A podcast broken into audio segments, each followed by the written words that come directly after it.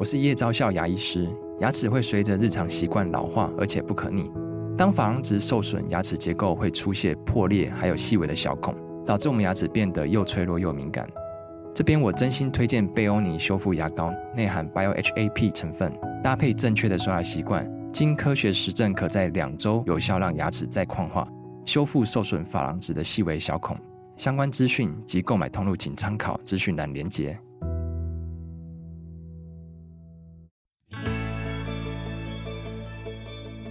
欢迎来到肉脚的跑步人生。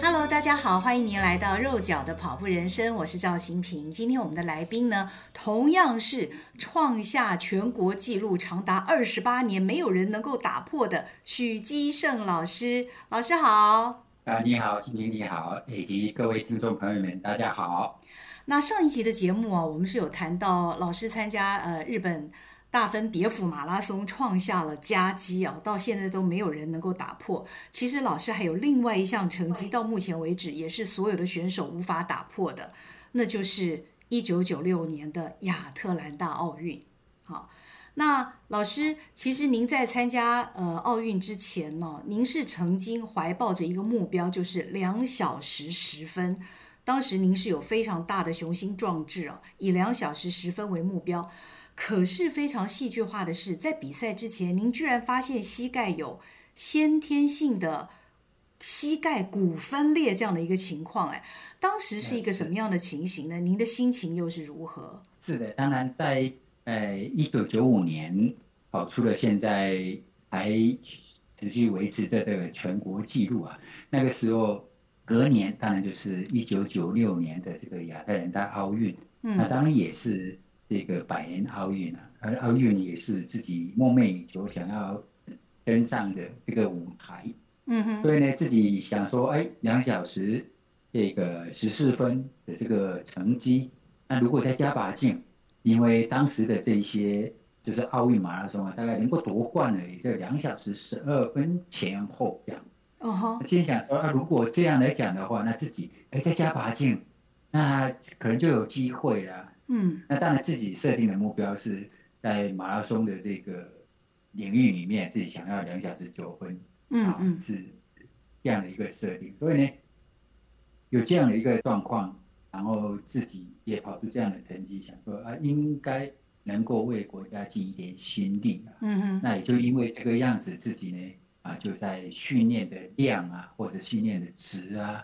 都把它压多跟提高了。我们很清楚，一个优秀的运动员，他必须要能够承受所谓的高强度大运动量这个训练。那自己设定了这个目标，而隔年又是这个奥运年，那自己的一个评估，自己再加把劲就可以了。所以呢，量就加多了一点，值也提高了一点。那也就因为量跟值提高了，然后左膝就不舒服。那不舒服自己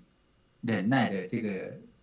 能力还是算比较高一点，所以一直忍着痛的跑，讲说这个可能就是因为强度增加了，量增加了，肌肉酸痛是难免的这样。那也直到有一次练习的时候，承受不了了，就去做这个去医院看医生，做了检查，然后照了一个光片之后，发觉到自己有这样的一个问题，就是先天性的膝盖骨分裂症。一般人来讲，如果有这样的问题，可能他会自然的这个痊愈啊。那自己呢，因为做了这些马拉松的一个训练，因为马拉松这种运动项目呢，练的量比较多，然后相对强度当然也比较高。那以至于这一个髌骨腱下面小腿这边的肌肉肌腱以及大腿的肌肉肌腱，那大腿这边就我们所谓的股四头肌了哈。那变强的情况之下呢，它本来要愈合的这个缝隙呢，就被这个肌肉给拉扯，变成它又没有办法愈合。那肌肉很强的情况之下，做强度训练的时候，这边就剧痛。所以当时发现这样的问题，自己本来是满怀希望的，但又到谷底这样。不过有这样的情况出现，那自己就是多这个心情的一个调试跟训练的改变，希望说能够在亚特兰大能够有好成绩。我当下的心情真是大大鼓励，但是我这个人就是比较铁齿一点，不向命运低头。虽然这个老天爷跟我开了这个玩笑，但是说不定他是要测试我。我们所谓的天将降大任于斯人也，必先劳其筋骨，苦其心志。我就用这样来鼓励自己，勉励自己，希望自己借由这个做治疗，然后希望能够好转这样。那您当时没有想到用比较积极的方式来处理吗？比方说动手术？基本上我们在国内的时候讲说，运动员大概27、28岁就差不多要结束了。那当时1995年我跑出了这个成绩呢，自己也是31岁了，就等于是说比我们国内一般人认为的这个30已经是不多要退休的年龄。那自己也评估了，如果动手术，大概骨头长回来差不多要完全长回来都够要半年啊，然后再加上这个从基础再开始，那可能又要1年。那这样一来，可能我的运动生命就没有办法再延续，等于是说没有办法再从事那种我们所谓的高强度大运动量。那我跟医生讨论了，就说，如果你要维持现在的这种状况，那基本上还是可以撑得过去。那如果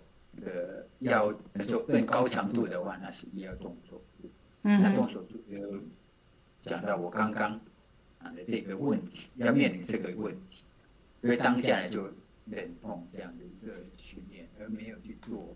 手术上的处理，这样。所以老师，您在参加1996年亚特兰大奥运的时候，等于是带着伤参赛的，对不对？是的，因为这个我们回顾一下，那个亚特兰大，他第一名是2小时12分，也就是跟我评估的这个之间呢是相符的，所以如果我能够承受过这样的一个训练，势必在亚特兰大是有机会的。因为在亚特兰大的时候，它的天气是比较炎热的。那我们台湾，我生长虽然是金门的，但是也跟台湾的天候差不多了，就比较处在一个温热的地带。所以呢，在比赛的当下，应该我是比较占优势的，所以当时这样评，那我自己这个评估完了之后没有动手术，但是还是在训练上面还是积极的在做训练，即便没有办法创造优异的成绩，更上一层楼，但是起码我也能够维持我当下的这个成绩表现的。其实您在亚特兰大奥运创下的这个2小时23分04秒啊，也是到目前为止所有的台湾选手去参加奥运的最佳成绩，所以它看起来也像是另外一个许基胜障碍哦。当然啦，参加赛事，第一个能够参加赛事呢是每个运动员的心愿，那更加能够代表国家，为国家尽一己之力，那是在所不辞。特别是我生长自金门，金门战地的军事教育就是。讲起来可能现在大家都会这个开口叫大爷还说不定，我们所谓的国家兴亡匹夫有责，然后尽一己之力为国为家效益。当时呢就是这个样子，尽我所能的做好当下我应该可以做的这个事情。那您还记得你跑那场奥运马拉松的经过吗？那一次大概是几点钟起跑，天气又是怎么样？你全程你自己身体的感受又是怎么样呢？是的，当然呢，我们要比赛之前呢，都会做功课啦，包括路线的勘察，以及当地天候的这个状况会是怎么样，天气预报要去看，然后比赛的这些参赛选手是怎么样的，然后几点起跑。那当时的这个气温大概会来到几度，跑到中段大概会到几度，这些都是当一个运动员啊，当然现在教练来讲呢，也必须要做这些事情呢，就是所谓的情搜了哈，那去分析，然后再针对这些去做应对哈，那当时在这个训练一切都做得不错的情况之下，特别是跟我们公司的一个叫大家正喜的对子，我们两个一起去，然后感觉并肩作战那种感觉。那当时在比赛的时候，那天气是属于比较偏热的啊，因为中途还有这个设置这个喷雾式的这个降温的洒水系统。那个时候是几月？这样是那个时候是几月？8月啊，8月哦，正热的时候。8月，对，夏季奥运啊，大概都是比较热的，所以我们其实跟自己这个期许的跟评估的，都在我自己的这个掌握范围里面。那起跑的时候，当然就是大家一起出去，然后我刚刚讲到有感觉有队友一起参赛那种感觉。那比赛过程当中，当然就是越跑会越热。那越跑越热的情况之下，当然很多选手就因为这个样子，就有的弃权啊，有的前面很快，后面就 overpace， 然后就这个掉速啊，然后就甚至于跑不完这样。所以当时有100多个人，然后自己跑出了，成绩虽然没有办法达到自己最高的这个预期的这个目标设定，不过在那样的一个环境评估之下呢，还觉得还可以，还可以。2小时23分04秒，真的是到目前为止没有人能够打破的一个成绩哦。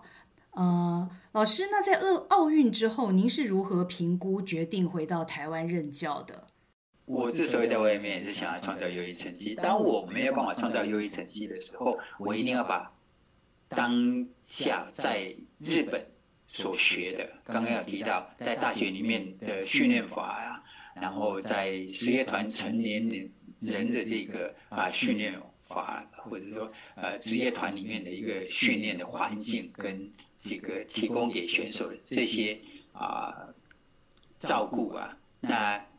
这些都学完了之后，我们所谓的学成归国这个效力，就我刚刚讲的尽一己之力能够帮国内的这个长跑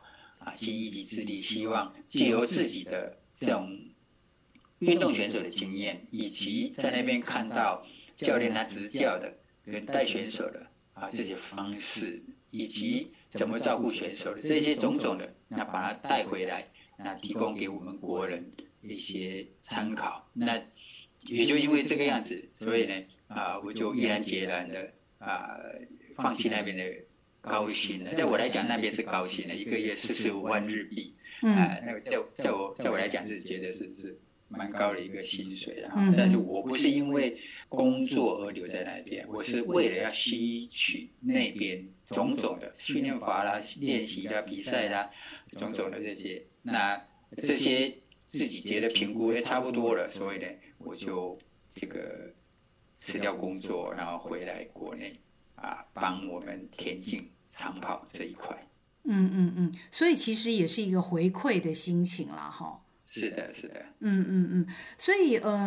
老师，我觉得你的心理素质是很强的，因为后来等于说你发现你有膝盖的先天性的骨分裂症这样的问题的时候，虽然你是跌到了谷底，但是你还是运用你强大心智的力量，让自己接受这样的事实，然后转换跑道，由一个竞技运动员转为教职，是吗？你当时的逻辑思考是这样？那当然是这个样子的。我还没有去，我就这样，不管我身体上有没有一些什么样的问题，那因为自己从一个农家子弟，什么都不懂，什么都不会，有很多人就踢我一把，推我一把，然后一直把我往前推，那当然这个就是回馈所以呢尽我所能在那边吸收那些，然后回国来贡献一己之力的把这些交给新的。然后我们常常不是讲嘛，就说你跑得很好的情况之下，然后退下来了，一定要贡献一己之力，这是回馈了，所以我抱着这个不忘本，这个是我从我父亲的身上看到的。我父亲没有上过学校，一字不识，不会写字，不会讲中国语，然后他的一个身教非常非常好，来让我看到，从他背后看到一个人不忘本，也就我们现在常讲的讲究一个要拜九套啊，要知恩图报啊，所以我从我父亲身上看到这一个，我就做我应该做的事情，也就是回来贡献自己的力量这样。1995年啊，日本大分别府马拉松老师创下了现在我们称之为的许基胜障碍2:14:35的成绩。老师一定不会想到28年之后都还没有人打破吧？一定很多人问过这个问题，但是我还是忍不住想问您觉得那个原因在哪里？因为这当中的好手其实也不少嘛，对不对？是，我们有才，比如我开始讲的，就是说我在国内的优秀选手行列里面，我排倒数第二，那我能够有这样的成绩，那相对的其他人更没有问题，那最主要的欠缺的一个就是环境。那我们所谓环境，一般人认为说我们国内长跑因为天气热，所以没有办法跑出好成绩，我想这是其次了，最重要的还是有6个原因。我从日本回来，国家有找我去座谈，我也提出了这6点。不过这6点呢，虽然有些许的改善，但是呢还是差很多。比如说我跑了这个17年的竞技生涯，我家人反对我16年，一个就是跑步不能当饭吃，跑步没有未来，种种的一些负面的，那第二个就是学校，学校。再来我把这 六个、一个家庭，家庭因素，父母，然后学校，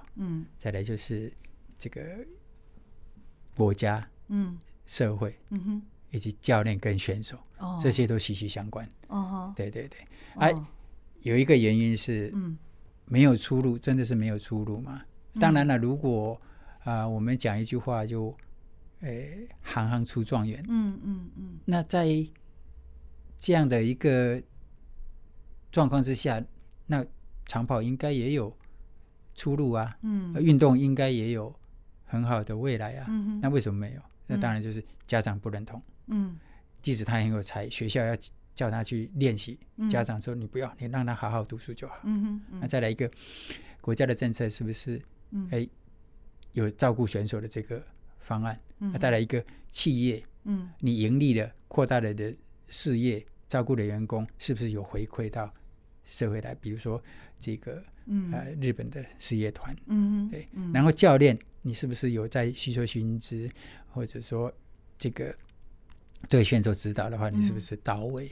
等等这一些。但选手很重要的关键的选手，你要不要？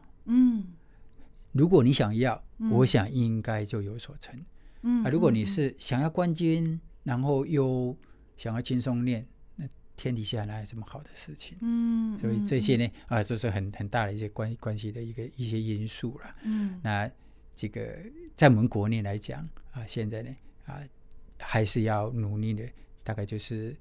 如果有企业能够进来协助这一块，因为毕竟国家的一些税收要做的事情非常非常的多了。那如果能够走进来照顾选手，那选手他们在训练的时候，比如说我在日本的时候，无后顾之忧这样的状况来讲的话，他就可以专心全力的一个练习。还有一个选手，你是不是全心全意的投入？不要想说我做了这个，然后马上就要呈现出来，说我可以得到什么？需要时间。是，那长跑，特别是长跑这项运动都是比较晚熟型的。你看我的全国纪录，我是31岁创的。那我们再看一看曹纯一28岁，那我们再看一看现在世界纪录的这个基普乔盖，将近38岁。对对，我们国内的运动员大部分都是学生，那出了学校之后到了社会，因为没有那个环境，让他继续在研究。往前推进，因为在学校这个阶段来讲，我认为只是把技术打好而已，嗯嗯嗯，接下来才是要开花，而不是只有开花而已，而是让它结果，而这个果实要让它甜美，哦哦，所以这个过程来讲的话是蛮长的一段时间的，哦，这段期间没有后续的话，当然就没有我们所谓的全国纪录也好，甚至于走上亚洲，走上国际。嗯，对，嗯嗯，我觉得刚刚老师讲到了一个这个晚熟型的这个运动啊，马拉松，我觉得这个其实会给很多人很多的鼓励，因为一般人总是觉得运动就是要年轻就是本钱嘛，但事实上老师提到他自己的例子，以及现在我们的马拉松之王都快要40了呢，所以国内的这些竞技运动员其实他们还有很长的一段时间以及机会。那另外我想请教老师的是，因为过去长跑运动在台湾也没有那么盛行，老师走过的是一段相对孤独的路，但是现在呢，随着素人跑者越来越多，那长跑运动员也越来越受到大家的喜爱跟尊敬，其实各自都有很多的社群，有很多的粉丝，跟过去哦，老师是单独一个人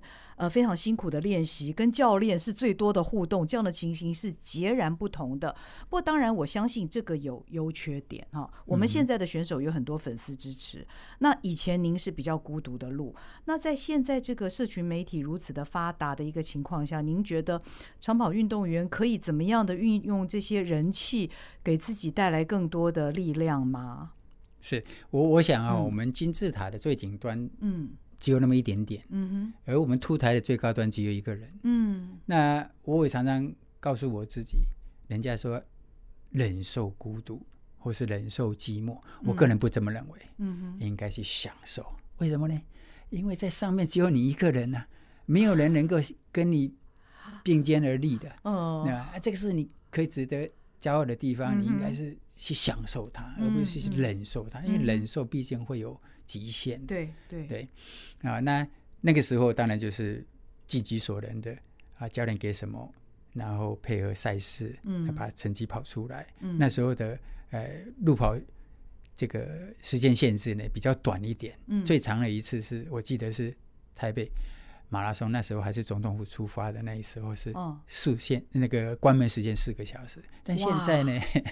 有5个小时、6个小时，甚至还有的8个小时的，让你开心的去跑，那也就因为这样，让基层的参与就越多了，再加上以前大概就是劳动的社会，现在是上班族的坐在办公室里面的，那他们也可能也就比较需要有健康的身心了，一个人的健康是身体跟心理的，那也就因为这个样子，他们就会常常去参与这些路跑赛，然后透过这些平面媒体也好啦，或是社群媒体也好啦，来互动的来参与这些，那这样是一个很好的事，但是就是说如果要走上顶尖的这一块的话，还是必须要能够吃一点苦，享受孤独，对，把它当成吃补了来去看待，也就是你要喜欢上它，当一个人喜欢上了就不觉得苦，就不会觉得寂寞了，那更何况有一群人志同道合的一起来做这项人家所谓辛苦的差事，那如果有这样来讲的话，那你慢慢的就有很多不同的这些这个参与者啦，或是有一些善心的可以帮你的啊，或者说有些指导你的啊，这些加重起来讲的话，我想这些来讲对于成绩的提升会有很大的帮助。那当然了，不管是竞技也好，或者是一般市民跑者休闲的也好，你要健康必须要2个健康，一个是身体的我们所谓生理的健康，一个是心理的健康，那身体的健康可以做透过锻炼，那心理的健康就走出户外跟人家互动，那这样呢就比较不会有这些不健康的状况出现。我们常常看到有一个选手他跑进终点了撑着这个脚或者撑在那边喘口气，但是他挺起腰杆的时候，你看他的脸部表情一定是很开心很快乐的，这个就是健康的呈现。嗯，老师，可是现在哦，因为大家都是把这个以竞技运动员来讲，大家都把参加奥运视为自己的一个梦想，跟老师当年一样嘛。但是看到奥运的成绩逐年的提升，好像距离自己的那个目标似乎越来越远。我不知道老师当年，因为您也有参加奥运的梦想，在面对这样的一个情况，标准一直提升的时候，您会怎么鼓励现在的竞技运动员呢？当然了，每一个时空都有不同的这个要求，那当然了，就像我们现在在国人举办这些全国赛会，比如全运会也好，或是全大运、全中运也好，它还是有这个门槛限制的。当然最主要是要控制这个赛会的这个品质，那即便你没有以前是，即便你没有达标，你也可以派选手去参加，因为你是会员国，那你必须要有这个义务去参加这个赛会了。那不管这个参加的标准如何改变，那当一个选手还是要尽自己所能的去发挥到淋漓尽致，把自己该做的那一份做好。那当然接下来就是要有资源了，比如说国内的赛会它的一个点数的一个获得，或者是说它的路况高低起伏很多，普遍创造优异成绩，那这样的话就必须要到国外去比赛。对，那国外比赛的时候国家的资源有限，那就要可能就要靠一些企业盈余之后呢，回馈社会，然后把这一部分拨到照顾选手这一块，让他们能够有更多的出国比赛机会，让他们在国外比较好的一些路况的一个比赛赛会里面创造优异的成绩，用这样的方式来提升。老师，那您当教练有什么样的成就感？当教练当然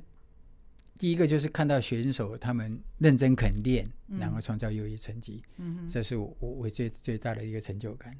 对，你是一个什么样的教练呢？因为当时你自己是很苦很苦的去接受训练，您现在也是一个很严格的教练嘛？我站在田径场上，每一个选手都怕我。欧尼坎多库，这是鬼教练，魔鬼教练。欧尼坎多库啊，那也就因为这个样子，所以大家也很怕我。当然，场上的训练也好，比赛也好，必须是要这个全神贯注，马虎不得了。那你马虎了，可能就没有训练成效，那你比赛可能就不会有好成绩。再者一个，你可能会受伤，这个都是我们不愿意看到的。所以你会要求学生一定要100%把课表都吃完？我的目标目的就是这个样子，也希望他们都能够达到这样。那您现在在教学之外，其实您也会去一些您的工作的日常是什么？我觉得大家也很好奇，徐基胜教练现在除了教学之外，大概还会从事哪一些的工作吗？大概我一天的这个过程当中的话，大概就是早上5:30到学校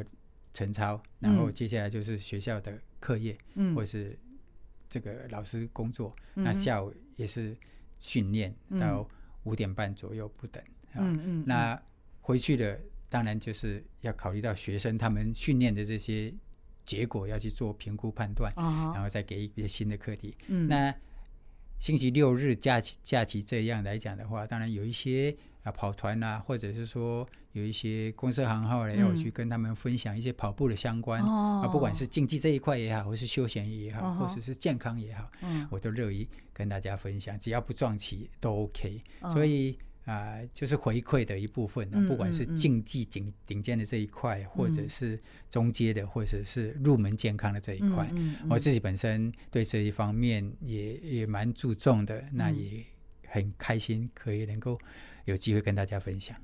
老师现在好像每个星期三的晚上吗？是在台中也有义务的教学，是不是跟大家分享一下？我觉得台中的跑者听到了一定不要放弃这个机会啊。是的，那有一位善心人士捐助我们学校一笔经费，那他也很好的一个构思，就是要做公益了。那当然了，有钱的出钱，有力的出力，有智慧的出智慧，有时间的出时间，那这样来这个让更多的人受惠。所以呢，我们在礼拜三的晚上7点到8:30，在台湾体大的田径场，我还有8位这个选手，嗯，他们来协助，嗯，让到场运动的这些民众呢，不管你是要健康的也好，或是要走竞技的也好，或者要走休闲运动也好，嗯，我们都有不同的人力分配来给予这些不同的需求指导，嗯，对，希望他们能够第一个目标是更健康，嗯，第二个是创造个人喜爱的优秀成绩。嗯嗯嗯，这个真的太棒了。另外我也想请教老师，因为您也担任这一届长明赏的评审嘛，那对于长明赏这样子的一个奖项，鼓励我们的竞技运动员，您认为类似的活动可以对我们现在从事竞技运动员或者是一些素人跑者方面起到什么样的作用吗？嗯，是的，嗯，我想这个是一个强心剂了哈，嗯，那一个运动员你运动受到肯定，受到支持，那他们在训练上面会更加有动力，嗯嗯，那很重要一个就是你透过这一些，那你可以在这个运动场上呢更加尽情的发挥，嗯啊，不管在训练的辛苦也好，或者出国比赛的经费的资源也好，嗯，那有看到了，有传播了，藉由这些媒体的一个传送，嗯，让一些比如说一些企业他想要帮助这一块，但是不晓得从哪里开始的情况之下，嗯，他们会看到这一些，然后给予实质的帮助，嗯，那选手受到这些的帮助，那当然他们在训练上应该会可以更加努力，嗯，然后到国外比赛的时候会更加卖力的创造优异的成绩。那这样来讲的话，对于我们成绩的提升当然是一个非常非常好的一个帮助。嗯嗯嗯，老师，您17年的竞技运动员生涯，以及后来回到台湾之后您数十年从事教学的工作，以及协助运动员以及素人跑者们练习长跑啊，其实马拉松在你的生命当中是一个非常不可或缺的一个重要的部分，几乎是全部了。可以这么说，你会怎么形容长跑这件事情对您生命所带来的影响？他教我学会坚持，嗯，那坚持这件事情可以在各个领域，不管是生活也好，工作上面也好，或者是指导选手也好，嗯，那都让我甘之如饴的能够过好这个生活，嗯，那